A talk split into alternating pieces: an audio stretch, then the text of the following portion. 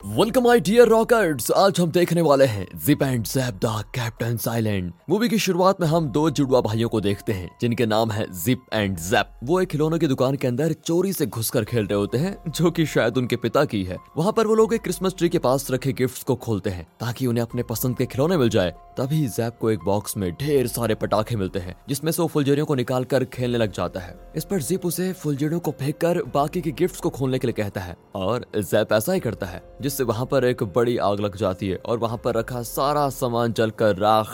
इसी दौरान जलने की खबर न्यूज़पेपर में आती है, जहाँ हम दोनों बच्चों की फ़ोटो के साथ देखते हैं कि उन्होंने इसके लिए अपने माता पिता को दोष दिया है। मतलब कि जब उनसे इनके पीछे की वजह पूछी गई तो उन्होंने बताया कि हमारे पेरेंट्स हमें अपने मन का नहीं करने देते। इसी वजह से हमसे गलती हुई है। और दोस्तों, इस घटना के ज़रिए हमें दोनों बच्चों की शरारतों का पता चलता है। अगले सीन में हमें एक शिप में जिप और जैप को उनके माता पिता के साथ दिखाया जाता है। जहाँ हमें उनकी बातों से पता चलता है कि जिप और जैप ने पहले भी इस तरह के कई कांड किए हैं। इसलिए उन्हें कई तरह की सजा भी मिल चुकी है, जैसे टीवी वगैरह न देखने की सजा। लेकिन फिर भी दोनों बच्चों की शरारत बढ़ती जा रही थी, इसलिए उनके माता पिता के पास अब शायद कोई सजा भी नहीं बची थी। तभी उनके पापा कहते हैं, हम पहुँचने वाले हैं। दोनों बच्चे पूछते हैं, कहाँ पहुँचने वाले हैं? उनकी माँ बताती है की तुम्हारे पिता के अगले नोवेल की कहानी किसी को पसंद आ गई है, और एक पब्लिशर उसको फ्री में छापने को तैयार भी है। और अब वो पब्लिशर चाहते है की हमारी पूरी फैमिली उस नोवेल के कवर के लिए एक फ़ोटो खिंचवाए। साथ ही हमें वहाँ पर कुछ दिन रुकना भी पड़ेगा। और दोस्तों, इसलिए ये सभी उस आइलैंड पर आ गए हैं। आगे उनकी माँ उनसे कहती है की,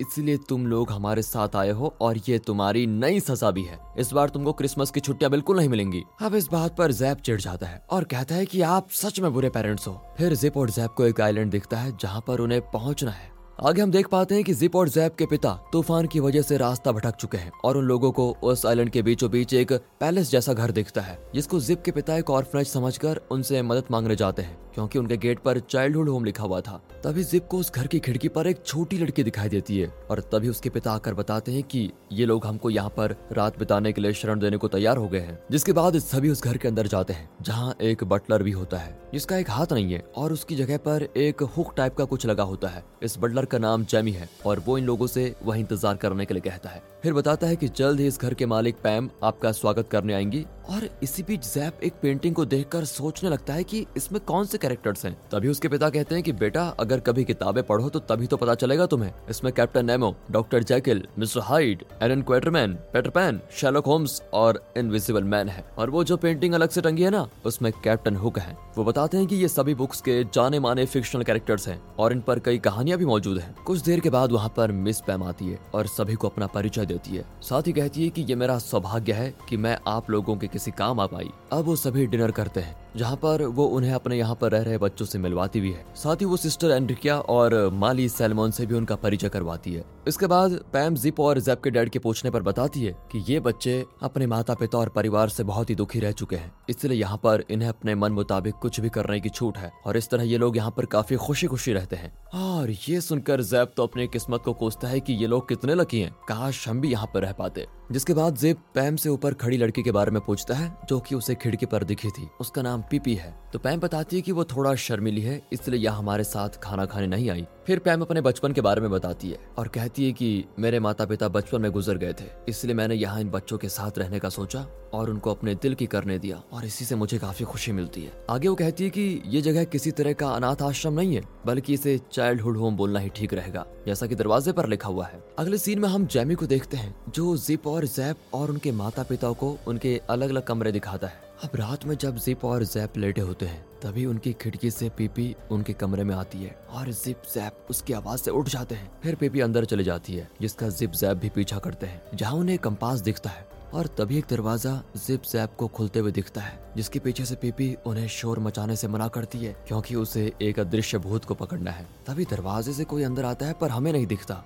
इसी बीच जिप को छींक आती है और वो भूत तुरंत वहाँ से भाग जाता है। पीपी इस पर गुस्सा हो जाती है कि तुम्हारी वजह से आज रात मैं उसको पकड़ नहीं पाई। फिर जिप के उसके नाम पूछने पर वो उसे अपना नाम बताती है और उस खिड़की से चली भी जाती है। जिसके बाद अगली सुबह मिस पैम, जिप और जैप को कुछ बातचीत करने के लिए बुलाती है। वो कहती है की तुम्हारी शरारतों से तंग आकर तुम्हारे पेरेंट्स तुम्हें यहाँ पर बहाने से छोड़कर चले गए हैं। शायद वो इसलिए यहाँ पर तुम्हें लेकर आए थे। जिसके बाद दोनों बच्चे उन्हें हर जगह ढूँढने लग जाते हैं और बाहर उनकी कार न पाकर वो भी मान लेते हैं कि वो सच में चले गए। अब इस पर जैप गुस्सा होकर अंदर चला जाता है। जिप भी वहीं खड़ा होकर रो रहा होता है, तभी पैम उसे आकर समझाती है कि हमें उन लोगों के साथ नहीं रहना चाहिए जो हमसे प्यार नहीं करते। फिर पैम उन्हें बाकी बच्चों से मिलवाती है और उन्हें खेलने को अंदर कहकर चली जाती है। वो सभी उनका स्वागत करते हैं और सिस्टर एंड्रिकिया उन्हें कुछ सुनाने को कहती है, जिस पर जैप मना करता है तो एंड्रिकिया गिटार को पकड़कर अचानक से गुस्से में तोड़ डालती है। मगर फिर तुरंत ठीक भी हो जाती है और दूसरा गिटार निकालती है। फिर हम समय के साथ साथ देखते हैं की जिप और जैप धीरे धीरे वक्त के साथ वहाँ के माहौल में घुल चुके हैं और ये देखकर पैम भी बहुत खुश होती है।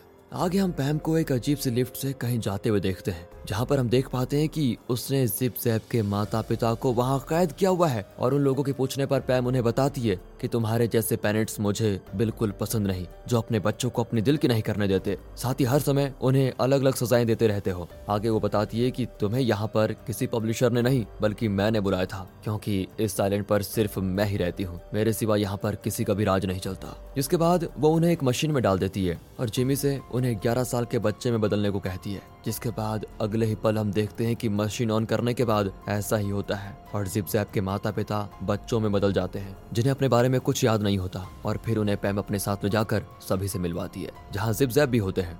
और उन दोनों बच्चों को पैम अपना नाम बताने को कहती है, जिस पर लड़की अपना नाम फ्लिकी और लड़का अपना नाम मैकी बताता है। मिस पैम कहती है कि आज से ये दोनों यहीं पर रहेंगे, जिसके बाद हम देख पाते हैं कि फ्लिकी और मैकी के साथ जिप जैप को अपना कमरा शेयर करना पड़ता है। तभी उसी रात को पीपी फिर से एक बार उनके कमरे में आती है। और उस अदृश्य भूत को पकड़ने जाती है। उसे यह करता हुआ देखकर ये सभी भी उसके पीछे जाते हैं। तभी बातों ही बातों में जैप और मैकी में लड़ाई हो जाती है। मैकी जैप को एक किताब फेंक कर मार देता है, जो कि एक जगह हवा में रुककर नीचे गिर जाती है। और इससे हम जान पाते हैं कि वो अदृश्य भूत वहाँ पर मौजूद है, जिसे उस किताब से चोट लग गई है। इसलिए वो पीपी और बाकी सभी पर उल्टा किताबें फेंक कर मारने लगता है, और एक किताब जिप को लग जाती है। यहाँ पीपी को छोड़कर सभी बच्चे बाहर भाग जाते हैं। उसी बीच इधर पीपी उस भूत को ढूंढ रही होती है। जहाँ उसे रखा हुआ कंपास, वहाँ से गायब दिखता है और अचानक से गोरिला खिड़की से भागते हुए दिखाई देता है, जिसे देखकर पिपी काफ़ी गुस्सा होती है। इधर दूसरी ओर जिप जैप फ्लैकी और मैकी भागते हुए जंगल में आ जाते हैं, जहाँ पर उन्हें भागते हुए वही गोरिला दिखता है, जिसे देखकर फ्लैकी को छोड़कर बाकी सभी वहाँ से भाग जाते हैं। फ्लैकी यहाँ नोटिस करती है कि ये गोरिल्ला उसकी बातों को समझ रहा है। तभी वहाँ पर सोलोमोन और पैम भी आ जाते हैं। सोलोमैन उस गोरिल्ला पर गोली चला देता है, जिससे डर कर गोरिल्ला वहाँ से तुरंत भाग खड़ा होता है। अब पैम फ्लेकी को देखती है कि कहीं उस गोरिल्ला ने इसको कुछ नुकसान तो नहीं पहुँचाया।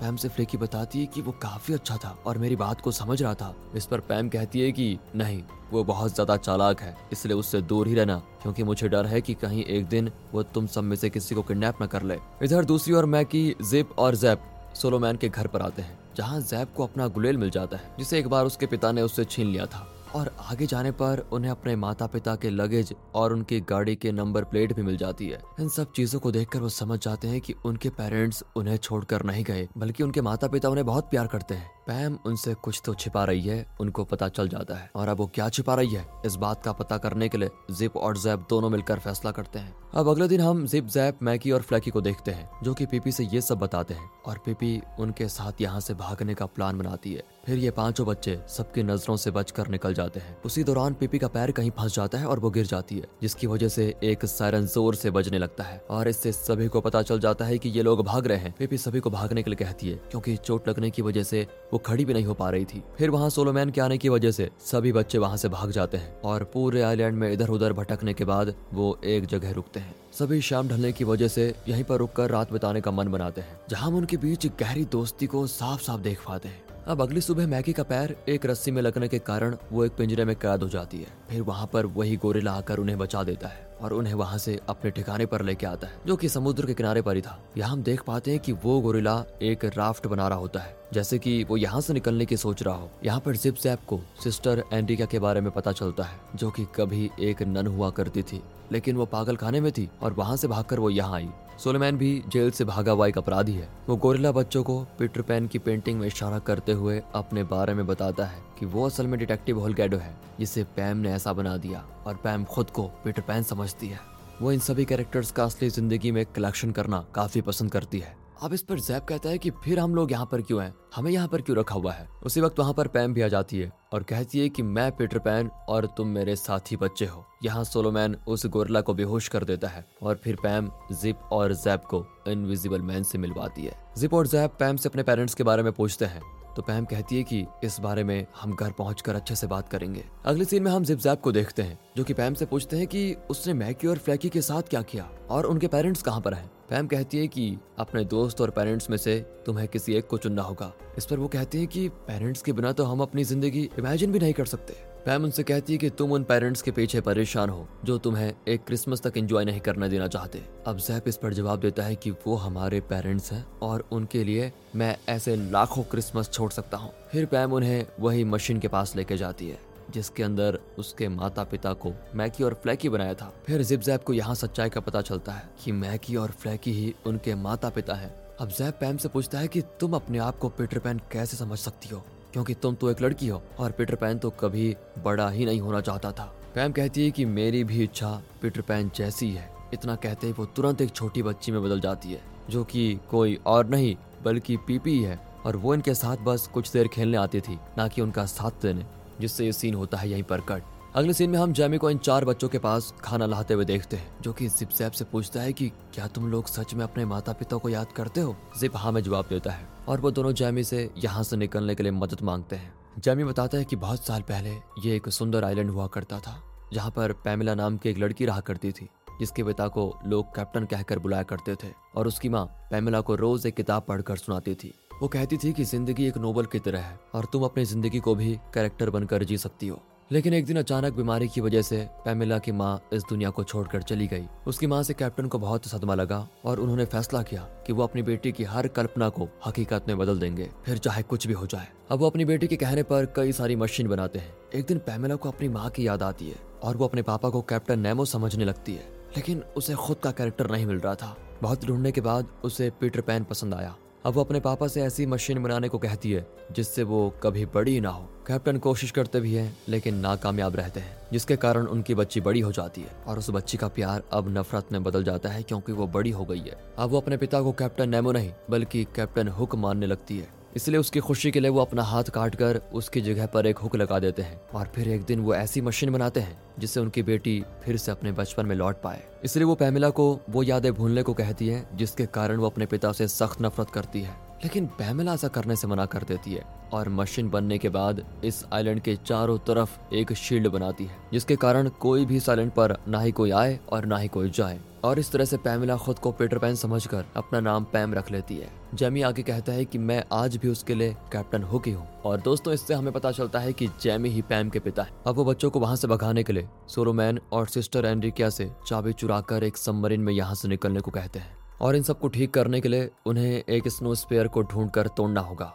और ये बच्चा ऐसा ही करते हैं। और एक लिफ्ट में उस चाबी को लगाते ही वो सबमरीन में बदल जाती है। लेकिन वहाँ पर पीपी आकर उन्हें रोक लेती है और उनको डुबा कर मारने की कोशिश करती है। लेकिन जिप कंपास में एक बटन को गलती से दबा देता है और बटन दबाते ही वो लोग वापस पैम की लैब में टेलीपोर्ट हो जाते हैं। मतलब कि ये कंपास एक टेलीपोर्टेशन डिवाइस भी है। और उस तरह से वो सभी डूबने से बच जाते हैं। इधर पैमिला उन्हें भगाने की सजा के तौर पर अपने पिता को मेंढक में बदल देती है। तभी वो चार बच्चों को देख लेती है और गोरेला को चेन से बांधने के साथ वो मैकी और फ्लैकी को मशीन में डालकर किसी और जानवर में बदलने लग जाती है। इसी बीच उसके पिता, जो कि मेंढक के रूप में है, वो उस स्नो स्फेयर को देखकर उसे तोड़ने की कोशिश करते हैं। इस पर सिस्टर एंड्रिकिया उस मेंढक को रोकने जाती है, लेकिन जिप उन्हें पैर फंसाकर गिरा देता है, जैसे वो स्पेयर बाहर निकलता है और जैप उसको अपनी गुरेल की मदद से तोड़ देता है। बस उसके टूटते ही सब कुछ पहला जैसा हो जाता है। गोरिल्ला भी डिटेक्टिव में बदल जाता है। सभी बच्चों को उनके माँ बाप मिल जाते हैं और पैम के पिता भी मेंढक से इंसान बन जाते हैं। जो कि पैम को इन सभी गलतियों के लिए माफ़ करके तुरंत गले लग जाते हैं। फिर आखिर के सीन में हम जिप और जैप को मैकी और फ्लैकी के साथ विदा लेते हुए देखते हैं, जहाँ जिप फ्लैकी को वो कंपास गिफ्ट करता है और कहता है कि ये मेरी माँ को बहुत पसंद है, जिससे फ्लैकी उसका इशारा समझ जाती है कि वो ही उसकी माँ है। और मुस्कुराते हुए मैकी के साथ उस मशीन के बाहर निकलते ही वो दोनों जिप जैप के माता पिता में बदल जाते हैं। जिन्हें जिप जैप गले लगाते हैं और कहते हैं कि हमारा क्रिसमस का ये आज तक का बेस्ट गिफ्ट है। और दोस्तों, आप हमारे दूसरे चैनल की तरफ़ भी तो देख लीजिए मूवीज़ वेदर मिलते हैं अगली वीडियो में, तब तक के लिए गुड बाय ख्याल रखें अपना। And finally thanks for watching